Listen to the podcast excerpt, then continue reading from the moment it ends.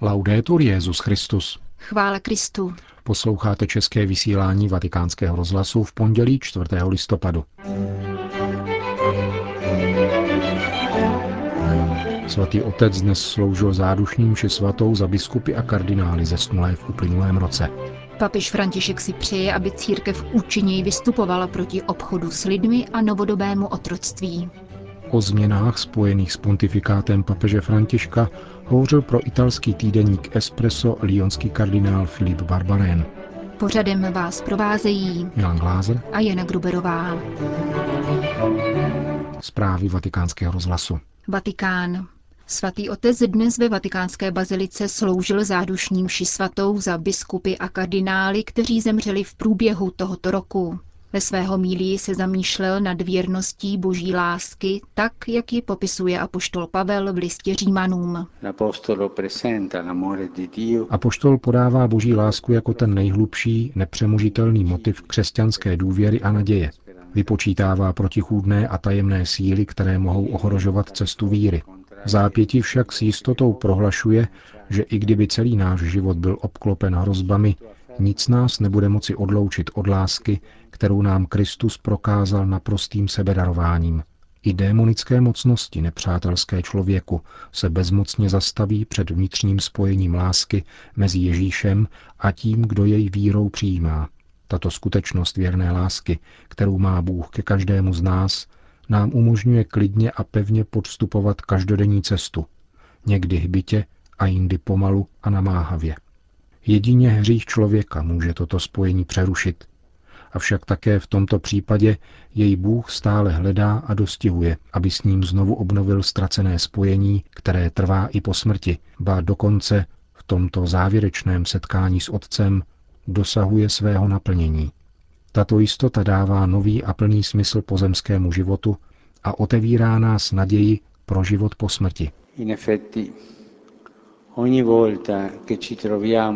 v skutku, kdykoliv se ocitáme tváří v tvář smrti drahého nebo dobře známého člověka, vyvstává v nás otázka, co bude s jeho životem, jeho prací, jeho službou v církvi.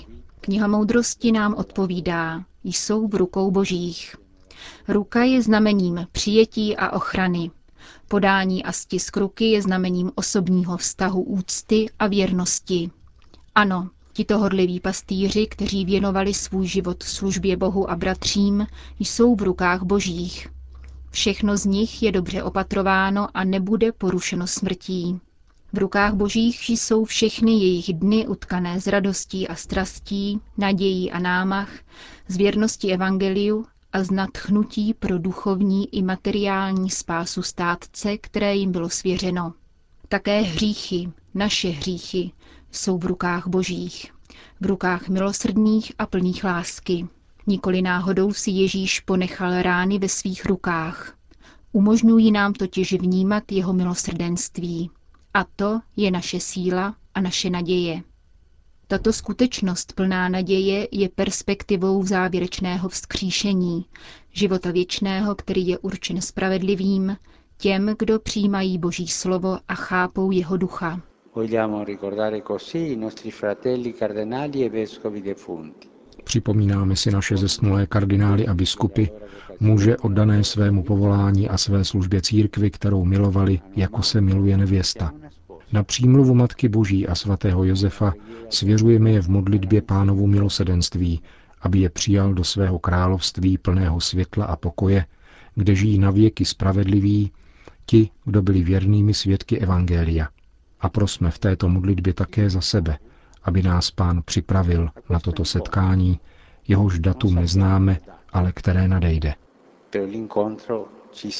Řekl papež František při dopolední zádušní mši svaté za 116 biskupů a 9 kardinálů, kteří odešli na věčnost v tomto roce. Vatikán. Papež František si přeje, aby církev účinněji vystupovala proti obchodu s lidmi a novodobému otroctví. Z jeho podnětu se v těchto dnech ve Vatikánu sešly dvě papežské akademie, Akademie věd a sociálních věd, společně se Světovou federací asociací katolických lékařů. Cílem pracovního semináře bylo zorientovat se v problematice a navrhnout pro církev konkrétní postupy a postoje. Je třeba papeže pochválit, protože díky své vnímavosti vrátil nás, akademiky, diskutující spíše o abstraktních věcech, na reálnou cestu této globalizace. Ta sebou nese děsivé aspekty. Mezi nimi, jak řekl papež na ostrově Lampedusa, také lhostejnost. Soudí argentinský biskup Marcelo Sanchez Sorondo, kancléř Papežské akademie věd. Podle statistik Mezinárodní organizace práce za poslední desetiletí se nucená práce týká 21 milionů lidí. Dva miliony lidí, z toho více než polovina dívek, je vystavena sexuálnímu zneužívání. Chceme poznat reálné rozšíření novodobého otroctví a získat přesná data. Jednotlivé biskupské konference, ku příkladu angličtí nebo guatemalští biskupové, sice vypracovali dílčí dokumenty, ale církev jako celek si dosud naléhavost problému neuvědomila. Papežská akademie věd se ku příkladu dotázala svatého stolce, proč ještě nepřistoupil k takzvanému palermskému protokolu o prevenci potlačování a trestání obchodu s lidmi, zvláště se ženami a dětmi, z roku 2000. Ještě jsme nedostali odpověď. Znamená to, že v církvi dosud nepanuje jednotná politika. Jisté je, že papež chce v těchto věcech udělat jasno. Existují ovšem státy, které obdobné dokumenty ratifikovaly, aniž by si lámali hlavu s jejich závazností. A na to chceme upozornit. Existuje tu dvojí hra. Státy na jedné straně mluví o obraně lidského života a na druhé straně ty též úřady zavírají před problémem oči anebo ho dokonce podporují. Uveďme jen příklad policistky Catherine Bolkovac, která odhalila obchod s bílým masem, provozovaný jejími kolegy na mírové misi v Bosně. OSN s ní okamžitě ukončila pracovní poměr. Existují státy, například Německo a jiné severské země, které uznávají prostituci jako živnost, čímž vytvářejí podmínky pro obchod s lidmi. Instituce, které by měly člověka hájit, jsou nejvíce zkompromitované. Říká kancléř Papežské akademie věd Marcelo Sorondo. Sama zástupkyně Evropské unie na sympóziu doznala, že evropské zákony čelící obchodu s lidmi nikdo neaplikuje. Miria Vasiliadu v Bruselu koordinuje potírání jedné z nejvýnosnějších ilegálních činností. Evropská unie má v tomto okamžiku nejvyvinutější legislativu na světě týkající se obchodu s lidmi. Pokud by jednotlivé členské státy tyto zákony přijaly do vlastního zákonodárství, důvěřovala bych v naši schopnost účinně bojovat s tímto fenoménem. Nyní však máme zákon, který nikdo neuplatňuje, byť je velmi pokrokový a dbá na oběti. Obchod s lidmi nelze oddělit od výdělku, a tedy od organizované kriminality, upozorňuje Gustavo Vera, Osobní přítel papeže Františka a argentinský aktivista pro lidská práva vede nadaci La Alameda v Buenos Aires. V tom právě spočívalo Bergoliovo poselství. Když se zabýváme moderním otroctvím, často opomíjíme toho, kdo z něj těží. Jorge Bergoglio odsuzoval nejenom obchod s lidmi, ale celý finanční řetězec. Mnozí lidé ze dne na den zbohatnou a jediným vysvětlením je tu mafie – Jediný způsob boje proti mafii je ekonomický. Je nutné skonfiskovat její majetek a využít jej k sociálním účelům.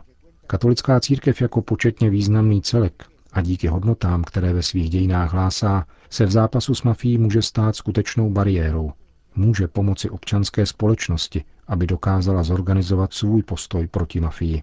Proto je důležitá ona Bergoliova kultura setkávání, nikoliv jako pouhý dialog, nýbrž jako reálná spolupráce různých lidí pro společné dobro, obhajobu života, důstojnosti a svobody. Stačí se domluvit a pracovat společně.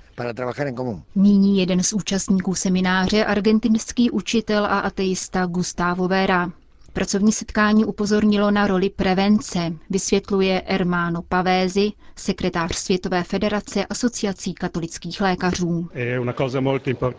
Je důležité je vzkoumat v jeho celistvosti, jinak moderní otroctví analyzujeme pouze ze statistického či právního hlediska.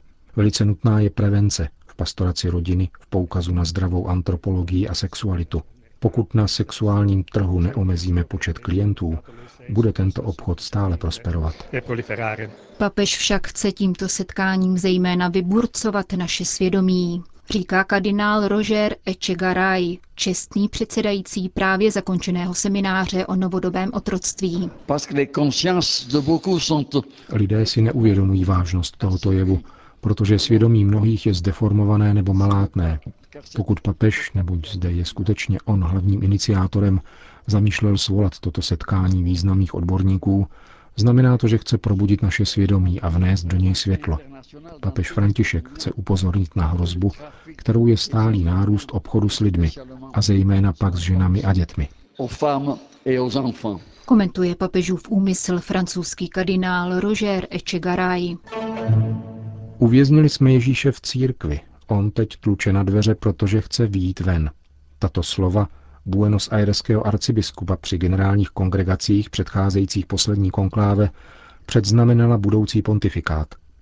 Krátkou avšak hutnou promluvu kardinála Bergolia italskému týdenníku L'Espresso tlumočil jeden z jejich posluchačů, lionský arcibiskup kardinál Filip Barbarén. Jeho naléhavá slova všechny zasáhla, vzpomíná francouzský kardinál. Mluvil o tom, že církev je nemocná a že o sebe musí začít pečovat. Naléhavě vyzýval k tomu, aby církev vyšla ze sebe, aby upřela pohled směrem ven. Použil přitom velmi tvrdý výraz. Uvěznili jsme Krista. Požadoval také, aby biskupové byli skutečnými pastýři a nikoliv pouhými správci. Nejenom tato promluva při schromáždění kardinálů před konkláve však přispěla k volbě argentinského arcibiskupa.